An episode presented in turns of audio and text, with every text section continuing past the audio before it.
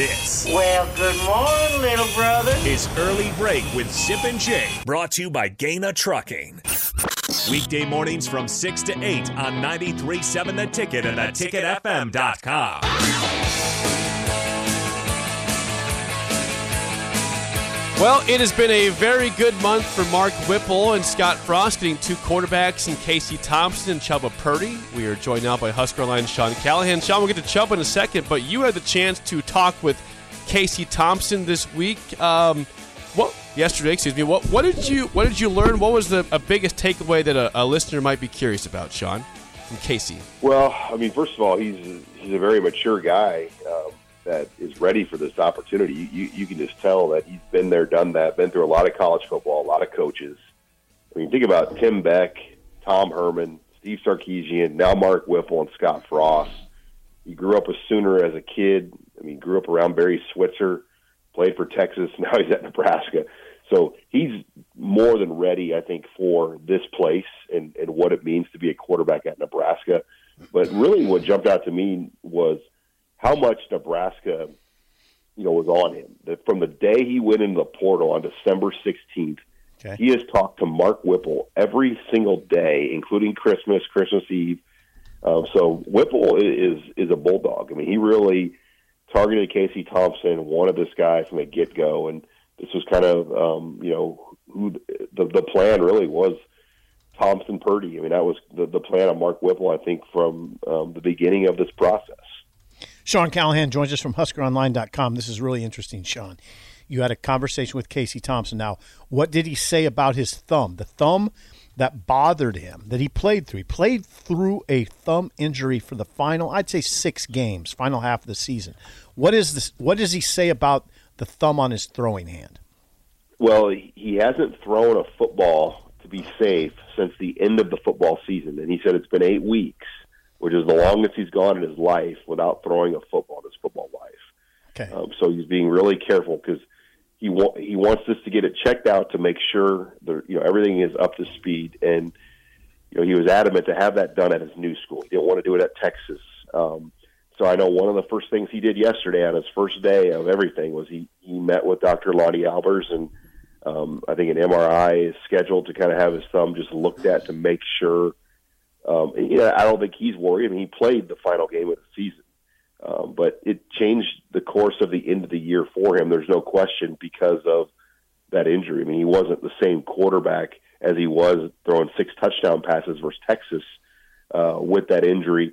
He seems confident everything is fine, but I think he wants to, you know, have it looked at, you know, here to make sure that they believe that as well, and, and you know, make sure it's all ready to go. Yeah, and right now, Sean, you know what's going on. People are driving to work, listening to the show in their kitchens, wherever they do it, and thinking, "Oh, great, Nebraska's got a quarterback who's going to miss spring ball. Wonderful." Is that is, you, now? I No, I don't think Can that's you- the case. Okay. I, Make sure- I, make sure I, not I really don't. yeah. Why don't you assuage any fears that are out there if you can, to the to the extent that you can? No, I mean we we talked about February 28th like multiple times. Okay. Um, I I just think they want him. He just wants another set of eyes just to make sure, um, you know, all, all is fine and well with that thumb. But yeah, he's excited. I mean, he um, you know has only been here. This, today's his second full day in, in Lincoln. He got here the night before, so um, it's it's all happened so quickly for him um, to kind of get through. I mean, that, yesterday was his first full day, and it, it was a a literal, literally a you know a twelve hour day of things for him kind of to get acclimated to life in Lincoln.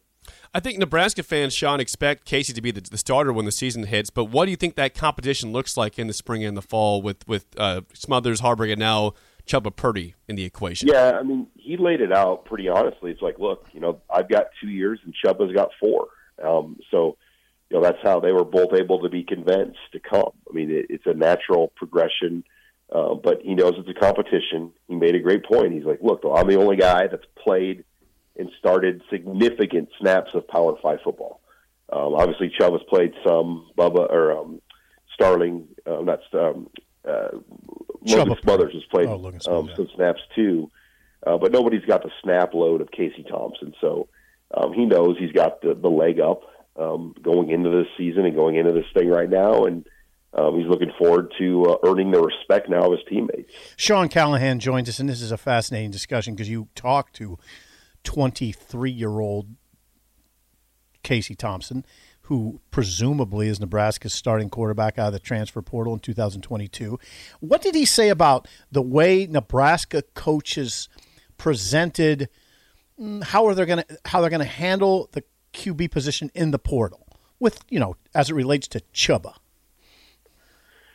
He, he, he's, I mean, said it's going to be competition. Um, and both guys were told from the get go Okay, that they were going to take two. I mean, it, Okay. it was never a secret. You know, Okay. Mark Whipple, I think, was really honest to both, and he talked to both those guys. Really, probably. I- I'm assuming he talked to Chubba every day too.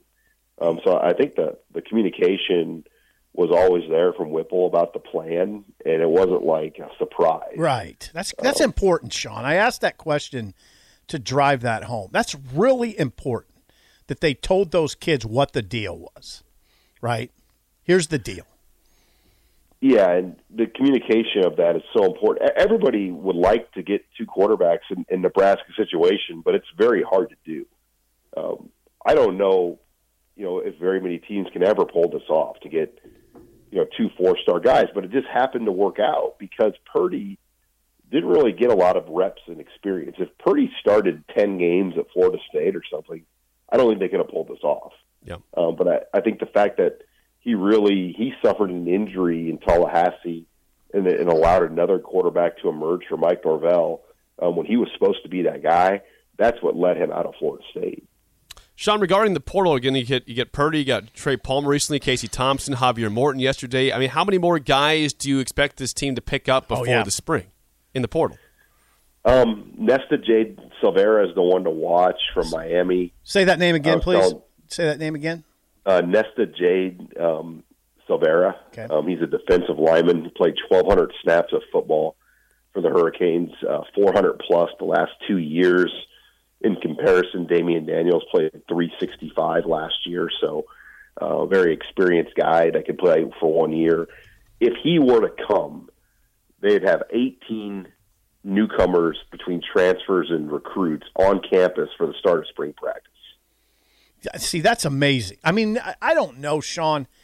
I, I hate to say things like we've never been in that situation because we've dealt with a lot of new faces in the spring, but not like this, right? We've never. We've seen t- we've seen 10 or 12 maybe. Yeah, Um, but then that's a lot. 18 is like, I mean, because theoretically, you, you could only add 25 a year. Well, now you can add essentially 32. Um, and, you, you know, I, I think they're going to get creative. A couple of these guys might have to pay their own way for one semester, then they'll go on in August. Uh huh.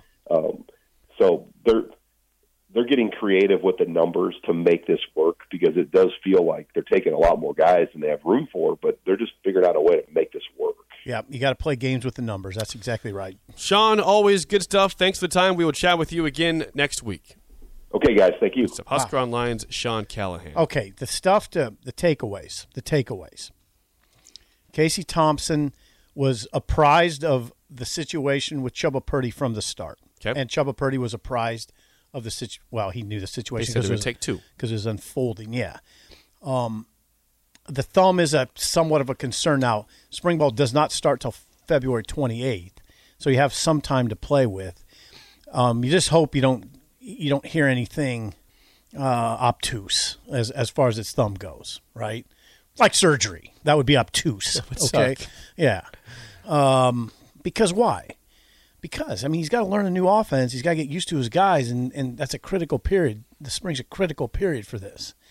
But it doesn't. I don't want to. I don't want to. I don't want to sound alarmed because it doesn't sound like it's that type of situation. The takeaways. He's here. Casey Thompson's here.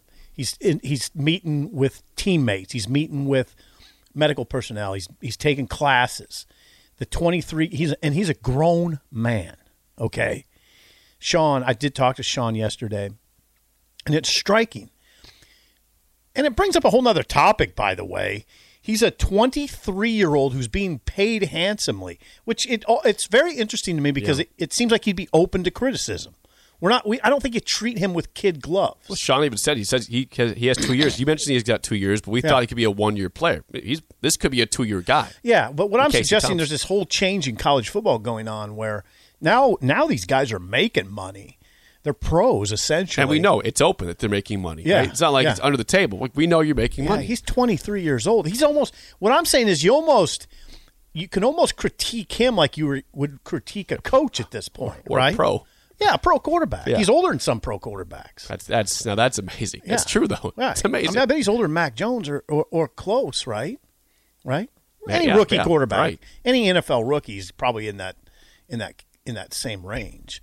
So anyway, he's here. He's got a he's got a a, a, luxury apartment. Um, thank you NIL, Yep.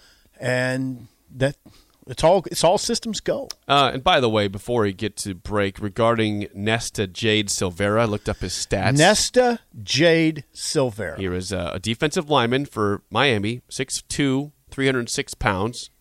Uh, his career at Miami, he, you know, this past year he had 38 tackles, Pretty good. Hey, that's a pretty good number for a, a D 15, tackle. 15 solo, 23 assists. He did have one fumble recovery, no sacks or anything like that. But he's, he's had two sacks in his four-year career at Miami.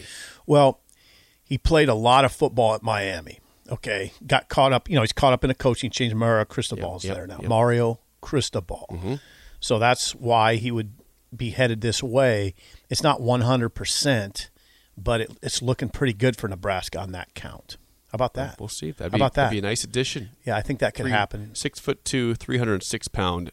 Nesta Jade Silvera. Keep your eyes open for that one. Chris at the Baldwin shop is uncomfortable with this sort of world, and I- and I, I hey Chris, I got to tell you, in that meeting with, in that meeting Parker and I had with Trev Alberts last week, week ago, he used the word discomfort two or three times to describe the feeling of the new college football world. He said it's not our place to judge it. I can't say that. He said it's uncomfortable though. This is un, this is all very uncomfortable because the co- this is what Trev said. The college model as we know it is over. It is done. It's finished. And of course there's discomfort. Mm-hmm. Because it's not it's the model's obliterated. And he he used the word discomfort, but he he he emphasized it's not my place to judge it. We have to make it work. How about that? I like it's, my- it. it's our place to judge it, though, and, we we, will. will. continue to And we judge will it. do that. We will continue to regard it as an utter disaster. Song of the day and the mailbag is next on early break on the ticket.